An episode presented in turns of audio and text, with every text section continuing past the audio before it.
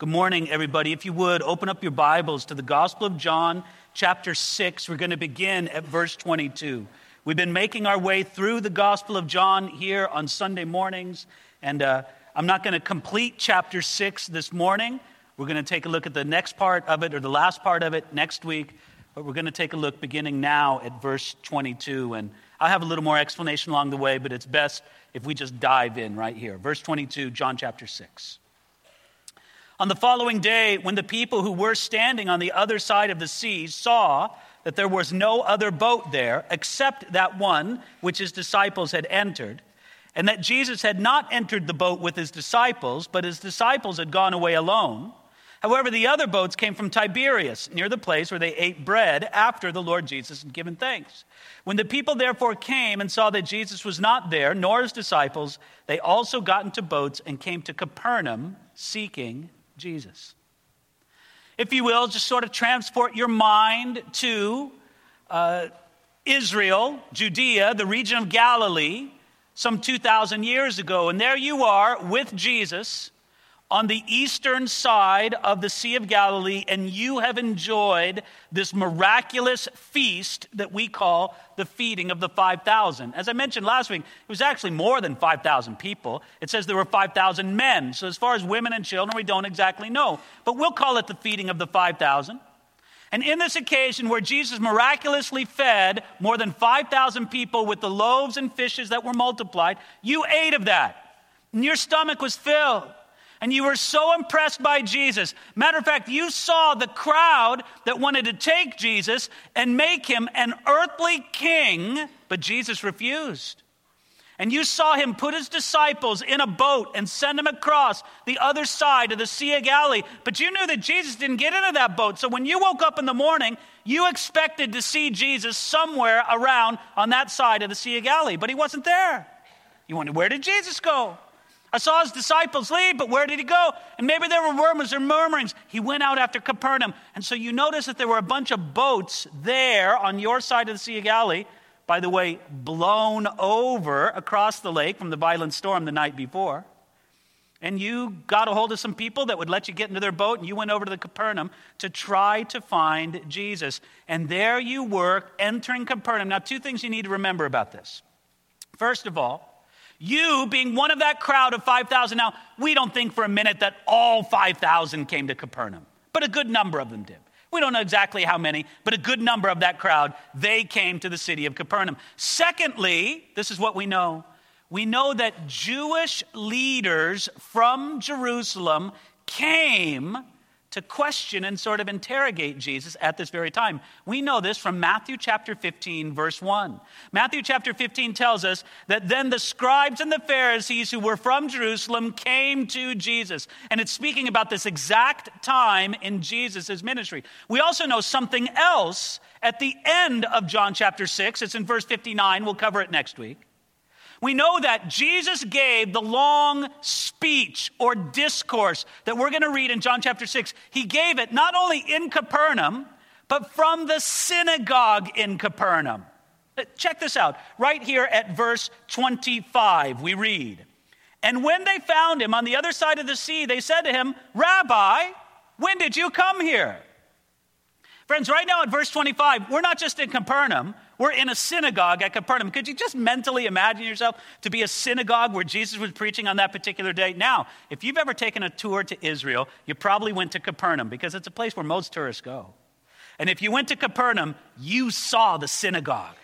You saw the synagogue that's built at the exact same place, these ancient ruins, telling us where it was that Jesus would have preached this message and been with those people in the city of Capernaum on that particular Sabbath day. So there you are. If you were to imagine yourself right there in that synagogue, it would be much like this. There would be somebody who would be speaking, and Jesus would have been speaking that particular morning. They, they, they would have some psalms of worship, they would have some readings of scripture, they would have somebody to explain the scriptures. It would not be all all that different from what we're doing right now this morning, except for a few things. One thing that would be different is all the men would be on one side and all the women would be on the other side.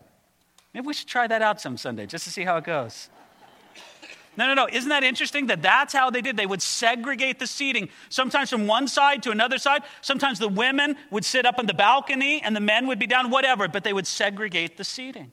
But there you are. You're in the midst there of the synagogue in Capernaum, and you see Jesus up there. And what's your question for him? Look at there in verse 25 Rabbi, when did you come here? Friends, can I tell you something? Jesus never answers this question. I wish he would have. I wish he would have said there, When did I come here? I walked across the Sea of Galilee last night in the midst of the storm to get here. And then I got into the boat of my disciples, and miraculously the boat was transported the rest of the way. That's when and how I got here. He didn't say that though. Instead of answering their question, Jesus is going to respond to them and speak to them about what was really on their heart. Friends, I want you to understand something. Oftentimes, when we ask God a question, He may not answer our question, but speak to something deeper behind the question in our heart. That's where we pick it up at verse 26. We read Jesus answered them and said, Most assuredly, I say to you, you seek me not because you saw the signs, but because you ate of the loaves and were filled. Do not labor for the food which perishes, but for the food which endures to everlasting life, which the Son of Man will give you, because God the Father has set his seal upon him. Jesus says, You guys seek me. You wonder when I got here. You're following me halfway around the Sea of Galilee. You're seeking after me. Why? because you want bread to put in your belly. Friends, they wanted the bread, but they wanted more than just the bread. They also wanted not just the wonder bread that Jesus provided, miracle bread, they also wanted a miracle king who would lead them against the Romans. Jesus, you're the guy. You can meet our needs. You can meet the need for food that I have to fill my belly. You can meet the need we have to be free of the shackles of Roman oppression. You can bring us miracle bread. You can bring us a miracle king. You are our miracle king. Set us free, Jesus. We're looking to you. That's why we followed you halfway across the lake. Jesus said, I know this about you. Now, friends, we need to talk about this because it's a very important thing that Jesus is addressing in the crowd he's addressing their focus on their material needs. Materially, they needed food for their stomach, did they not? Materially, they wanted freedom from their Roman oppressors. We get that. But Jesus was trying to tell them that they had a more important need, and that need was spiritual. Friends, this is a very, very important thing for us to think about. They wanted a sign, they didn't want the things of the Spirit. They wanted miraculous bread, they wanted a miracle king, but they didn't want the things of the Spirit that Jesus brought to bring them. That's why he told them this. Look at here, verse 27. He says, Do not labor for the food which perishes, but for the food which endures for everlasting life. Jesus is making a contrast. You can work. You can work for the food that perishes, or you can work for the food that brings everlasting life. And, friends, with this principle that Jesus alludes to, it speaks to us about something very powerful and very important for our lives. They were working hard. They followed him halfway around the Sea of Galilee, but they did it all for the food which perishes. They wanted to fill an empty stomach and find a king for an earthly kingdom. Jesus wanted them to labor for the food which endures for everlasting life.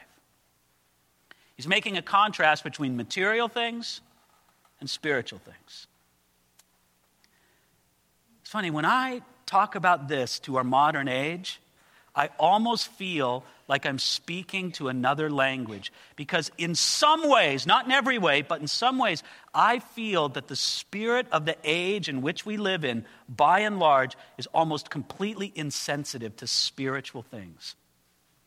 Now, I don't think that makes us terribly unusual. That's the situation Jesus dealt with 2,000 years ago on the shores of the Sea of Galilee. But it's the same in our own age. Let me put it this way G- go out to the beach right on the other side of Cabrillo Boulevard today. Go out to the beach and set up two big tents or pavilions. Over one tent, put this sign free money, free food. Okay, that's tent number one. Tent number two, put up a sign over it that says this spiritual fulfillment and eternal life. Which tent's going to get a bigger crowd? It's no mystery, isn't it? Free money, free food, pretty good to me. Spiritual enlightenment, eternal life, yeah, whatever. Now, friends, as I say these words, I feel very cautious about saying them because I don't want to give anybody the wrong impression this morning. Because there's sort of a, a, knife edge of a balance that we have to walk on with our own understanding. I don't want anybody here this morning to believe that God is not concerned with your material needs. Did not Jesus tell us to pray, Give us this day our daily bread? God is concerned about your material needs. If you're uh, poor, He cares about your situation. If you're hungry, He wants to fill you. If you're sick, He cares about your, your, your situation. God cares about our material, physical needs, but He does not want us to live our life centered upon them. The same God who said, Give us this day our daily bread, also said, Man does not live by bread alone Friends, isn't this true in our culture at large? That many of us, let me be pastorally direct, may I? Many of you, you live for bread alone. I'm not talking about a loaf of bread, even if it was gluten free and multi grain and all the rest of it. I'm talking about material things alone. That's what you live for. Now, if that's you, I don't have even a sentence of condemnation for you if you live your life mainly for material things. You know what I have for you? I have the most glorious invitation for you in the world. You have a world that you are totally insensitive to that is the most amazing thing that you'll ever live and experience in your life.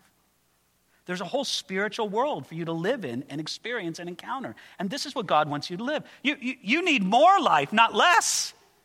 You, need to live life in the things of the Spirit, not just the material world. And this was Jesus' great invitation. He said, I'll read it again do not labor for the food which perishes, but for the food which endures for everlasting life. Friends, if you are living your life purely in a focus on material things and physical things around you, it's not enough. God made you for more than just that, and it's time for you to start living in it. You, you work hard. You, you, you try to do what you can to fill the pantry at home with food for your family to eat, to fill your bank account for the things that you need in your daily life, to take care of your body so you're healthy. That's all great. But don't ever let those things eclipse the greatness and the focus of the spiritual life. Because God made you to live for more than just bread alone. Now, now, where do we get this? Look at what he says at the end of verse 27. He says, Which the Son of Man will give you. This is where we get what we need from God spiritually from the Son of Man, from Jesus himself. Now, this really struck the interest of the crowd. So look at how they reply in verse 28. Then they said to him, What shall we do that we may work the works of God? Okay, Jesus, we want to work the works of God. What shall we do? Jesus had already told them, Do not labor for the food which perishes. But in reply, they had the same word for Jesus. They used the same word back. Okay, we're not to labor for the food which perishes. Then what work do we do? What labor should we do? It's as if they were saying this to Jesus. Okay, Jesus, uh, tell us what to do. Just tell us what to do so we can get it. Whatever it is, you, you, we want the miracle bread. We want you to be our miracle king. How do we get it? And then Jesus shocks them with the reply to the question here in verse 29, where he says this this is the work of God, that you believe in him whom he sent. Friends, do you want to do the work of God? Let me tell you where it begins. It begins with your relationship of love and trust in Jesus Christ. When Jesus said that you believe in him whom he sent, he didn't just talk about intellectual agreement that Jesus existed. I'm not talking about that. I'm talking about to believe in, to trust in, to rely on, to cling to. That's the biblical sense of the word to believe. I like to use the phrase a loving trust. That's what God wants for you. Have you ever almost feel like shaking your fist at him and say, God, what do you want from me? He wants you to love him and trust him. Is that all you want from me? No, I want you to obey me as well. but the obedience needs to grow out of love and trust. God is not concerned only, or if I could get a little dangerous, I'll step up to the edge of the stage and say this. God is not even concerned primarily with your obedience. Do you think that way? That that's what God really wants from you. He has a big list of rules, and He's looking to say that He's basically Santa Claus. Checking to see who's naughty and nice. That's God's number one thing. He's checking the boxes and seeing if you check the boxes. Friends, no, no, no. What God primarily wants from you is your love and your trust. He wants you to believe upon Jesus Christ, the perfect representation of the Father. Those of us who are parents know a little bit of this dynamic. Because every parent wants their child to obey them. Can I have an amen? Every parent wants their child to obey them. It's just part, it's, it's just good, it's right, it's appropriate. But parents, listen. Don't you value the love and the trust of your children even more than you value their obedience? What if you had a child who said something like this? And this is just a hypothetical situation, of course, but a child who said something like this to you Father, mother, I will obey you the rest of my life. I'll do whatever you tell me to do. I will obey you on every point, but I will never love you and I will never trust you. What parent would want that deal? You say no if there is to be obedience, I want it to come through love and trust. And that's what God wants you. What does God want from you? He wants you to love Him. He wants you to trust Him. He wants you to put your faith in Him. This is the first work that God calls us to do. And listen, He addresses obedience after that, but don't ever miss it. The first work is to love and to trust Him, to believe upon Him. Now, on to verse 30. Therefore, they said to him, what sign will you perform then that we may see it and believe you? What work will you do? Our fathers ate the manna in the desert, as it is written, He gave them bread from heaven to eat. Then Jesus said to them, Most assuredly I say to you, Moses did not give you the bread from heaven, but my Father gives you the true bread from heaven. For the bread of God is he who comes down from heaven and gives life to the world. In my mind, verse 30, it's as if the crowd is responding this way to Jesus. Yeah, yeah, yeah, you keep talking about bread of this, believing on him. But just tell us what, what do we do to get this bread from heaven? Show us a sign, Jesus. We just want to see it. What sign will you perform then? And then, even knowing how to quote scripture, they quote Psalm 105, verse 40, where it says, He gave them bread from heaven. You know, Jesus, aren't you going to give us manna again like Moses gave the children of Israel in the wilderness. Again, there was this messianic expectation in that day. The Bible doesn't say this, but the people expected it because it was what they were taught by the rabbis that when the Messiah came to the world, he would reinstitute the giving of manna. And they say, okay, Jesus, bring it on. We want the food every day. Now, again, friends, do you see that this crowd is so locked into the material that they cannot see the spiritual? They're so locked into the material that they have no sense for the spiritual. Whenever Jesus says bread, all they can think about is what they fill their physical belly with. But Jesus says, no, there's something more than that. Verse 32, he says this My Father gives you the true bread from heaven. Jesus said, You want to know what work I'll do, what sign I'll perform? I'll tell you what work I'll do. I will give you the word of God and eternal life in me and through me. This is the spiritual food that you must feast upon or die. I'm talking to you about the things of the Spirit, not about material things.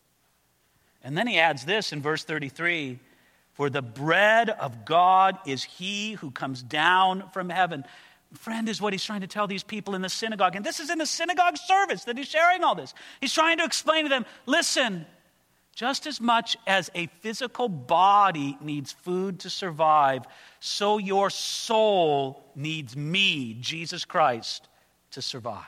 I am the bread from heaven. Now, can we just agree for a moment?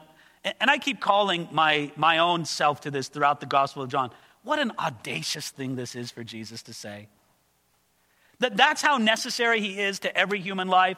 but Jesus could say it because he was not only the Messiah, he is also the Son of God and God the Son. We must relate to him. And then he goes on now to their fourth request. They say in verse 34, notice this. Then they said to him, Lord, give us this bread always. Friends, you see what they're saying? They're still responding to Jesus as if he were a bread factory on two legs. We want the bread and we want it all the time, Jesus. Fill our stomachs. And Jesus trying to get across to them. I'll start again at verse 34. Then they said to him, Lord, give us this bread always.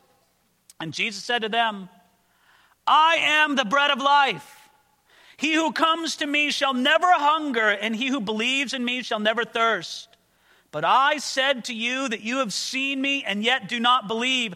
All that the Father gives me will come to me, and the one who comes to me I will by no means cast out. For I have come down from heaven, not to do my own will, but the will of him who sent me. This is the will of the Father who sent me that of all he has given me, I should lose nothing, but should raise it up at the last day. And this is the will of him who sent me, that everyone who sees the Son and believes in him may have everlasting life, and I will raise him up at the last day.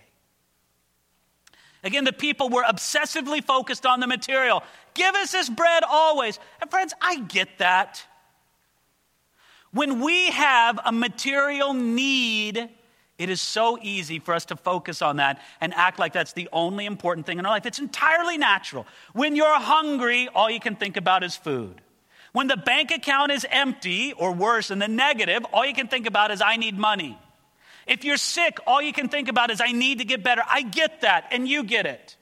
But even in the midst of such material difficulties, we still need to lift our vision above the material and put it upon the spiritual. And that's what Jesus was trying to do with them when he said this remarkable thing in verse 35 I am the bread of life. Again, lift up your eyes from material things and put them on spiritual realities. They needed to put their confidence in Jesus instead of upon merely material bread and material things. Now, again, before I kind of break down what Jesus promised them in this great statement, I am the bread of life, at the risk of being too repetitive, is your life connected to spiritual reality? Spiritual truth. I know that's an awkward thing to say in our present day and age because in our present day and age, there is not even the concept of spiritual reality. Spiritual things in our modern day and age are completely subjective and they can be completely contradictory. But, friends, it doesn't work that way in the natural world, and it doesn't work that way in the spiritual world. There is a spiritual truth, there is a God who is really there.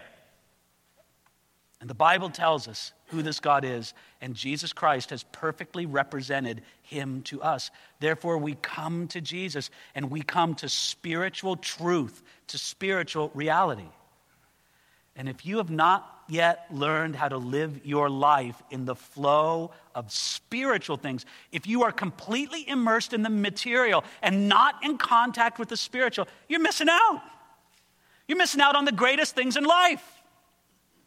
You ever gone snorkeling? Someplace where there's, you know, fish and coral and all that stuff underneath? You get on the snorkel and you go and you look underneath and you go, I can't believe it. There's a whole nother world down here. I never knew it existed. I, am out on the beach and I just see the surface of the water. I have no idea for this amazing world that exists just under the surface. Friends, for some of you, that's what life in the Spirit is about. There's a whole beautiful world of the Spirit that exists just below the surface, and you don't know anything about it. And it's drawing you to come into it. Now, when Jesus used that figure of speech, I am the bread of life, he invited them to come, to believe, and he also explained to them why he was perfectly worthy of their confidence. Why? But number one, because he can satisfy their spiritual hunger. Verse 35 He who comes to me shall never hunger. Jesus can satisfy our spiritual hunger. Then he says, uh, You can come to me because I'll receive everybody who comes to me. Look at verse 37. All that the Father gives me will come to me, and the one who comes to me I will by no means cast out. There's nobody who's come to Jesus and been refused by him. Then Jesus says, You can come to me because I'm not interested in my own agenda, but only in the Father's will. I'm not out for myself. Verse 38, he says, I have come not to do my own will, but the will of him who sent me. And then Jesus says, It's safe for you to come to me. Why? Because I will keep those who come to me safe. Verse 39, he says, Of all he has given to me, I should lose nothing. There's safety in Jesus. And then finally, he says, There's a destiny for everybody who comes to me, and that's eternal life. That's what he says in verse 40. Everyone who sees the Son and believes in him may have everlasting life. Friends, this is the invitation of God for you and for me. This whole realm of the Spirit that's open to us in Jesus Christ. Verse 41. The Jews then complained about him because he said, I am the bread which comes down from heaven. And they said, This Is not Jesus, the son of Joseph, whose father and mother we know? How is it then that he says, I have come down from heaven? Friends, isn't this an entirely natural reaction of the people? Verse 42, they said, Is this not Jesus, the son of Joseph, whose father and mother we know? They say, How can he say he comes from heaven? We know he comes from Nazareth. Our kids played with him. And I will admit, this was a difficult thing for them to swallow. It was a difficult thing for them to say, this person who looks like just any other person we see doesn't have a halo behind his head. He doesn't speak in Darth Vader reverb. He doesn't walk two inches above the ground. He's God. But yet Jesus gave them both the wisdom and the truth and the signs to back it all up, and he would. Therefore, Jesus replies, verse 43. Jesus therefore answered and said to them, Do not murmur among yourselves. No one can come to me unless the Father who sent me draws him, and I will raise him up on the last day. It is written in the prophets, and they shall all be taught of God. Therefore, everyone who has heard and learned from God the Father comes to me. Not that anyone has seen the Father except he who is from God. He has seen the Father. You guys are having difficulty accepting all this? Well, let me tell you something. No one can come to, the fa- come to me except the Father draws him. No one, I'll just read it again, can come to me unless the Father who sent me draws him. Friends, Jesus is telling us that humanity is so fundamentally messed up that we cannot come to God unless He does a prior work in us, unless He draws us unto Himself. Unless God does a prior work in us, forget it, you'll never come. But this was exciting. And this is what I love to talk about people, especially in regards to evangelism. When they sense God doing a work in them, it's an indication that God's telling them to come to Jesus. He's preparing them right at that moment to come to Jesus and to put their trust in Him. And at the end of it all, or at least our section, he says, You can be confident in me, not that anyone, verse 46, has seen the Father except he who is from God. He has seen the Father. He says, I have seen God the Father in a way that none of you have. Friends, it's with half regret that we break it off right here. Next week, we're going to pick it up at verse 47 and go to the end of the chapter. Let me just say this what you're going to see next week as Jesus finishes this message in the Capernaum synagogue, Jesus is going to say things to a congregation that I would never dream of saying. And he is going to offend them so much. But, ladies and gentlemen, it was true, and it is true. But I like how Jesus ended this little section that we're going to end with because of Jesus' unique connection of God, because he has a connection with God that none of us have, we can trust him. We can put our love and our faith and trust in him because he's the unique Son of God. And we can come to him knowing that the Father has drawn us to come to him. And we can be grateful for every sign that God shows, and we can live in the Spirit. We can live for more than material things and we can receive from Him the bread of life, the bread of heaven. Father, would you help each of us to feast upon Jesus in this way? You are the bread of life, Jesus. You are the bread from heaven. And just as our soul needs sustenance, Lord, we look to you for that, Jesus.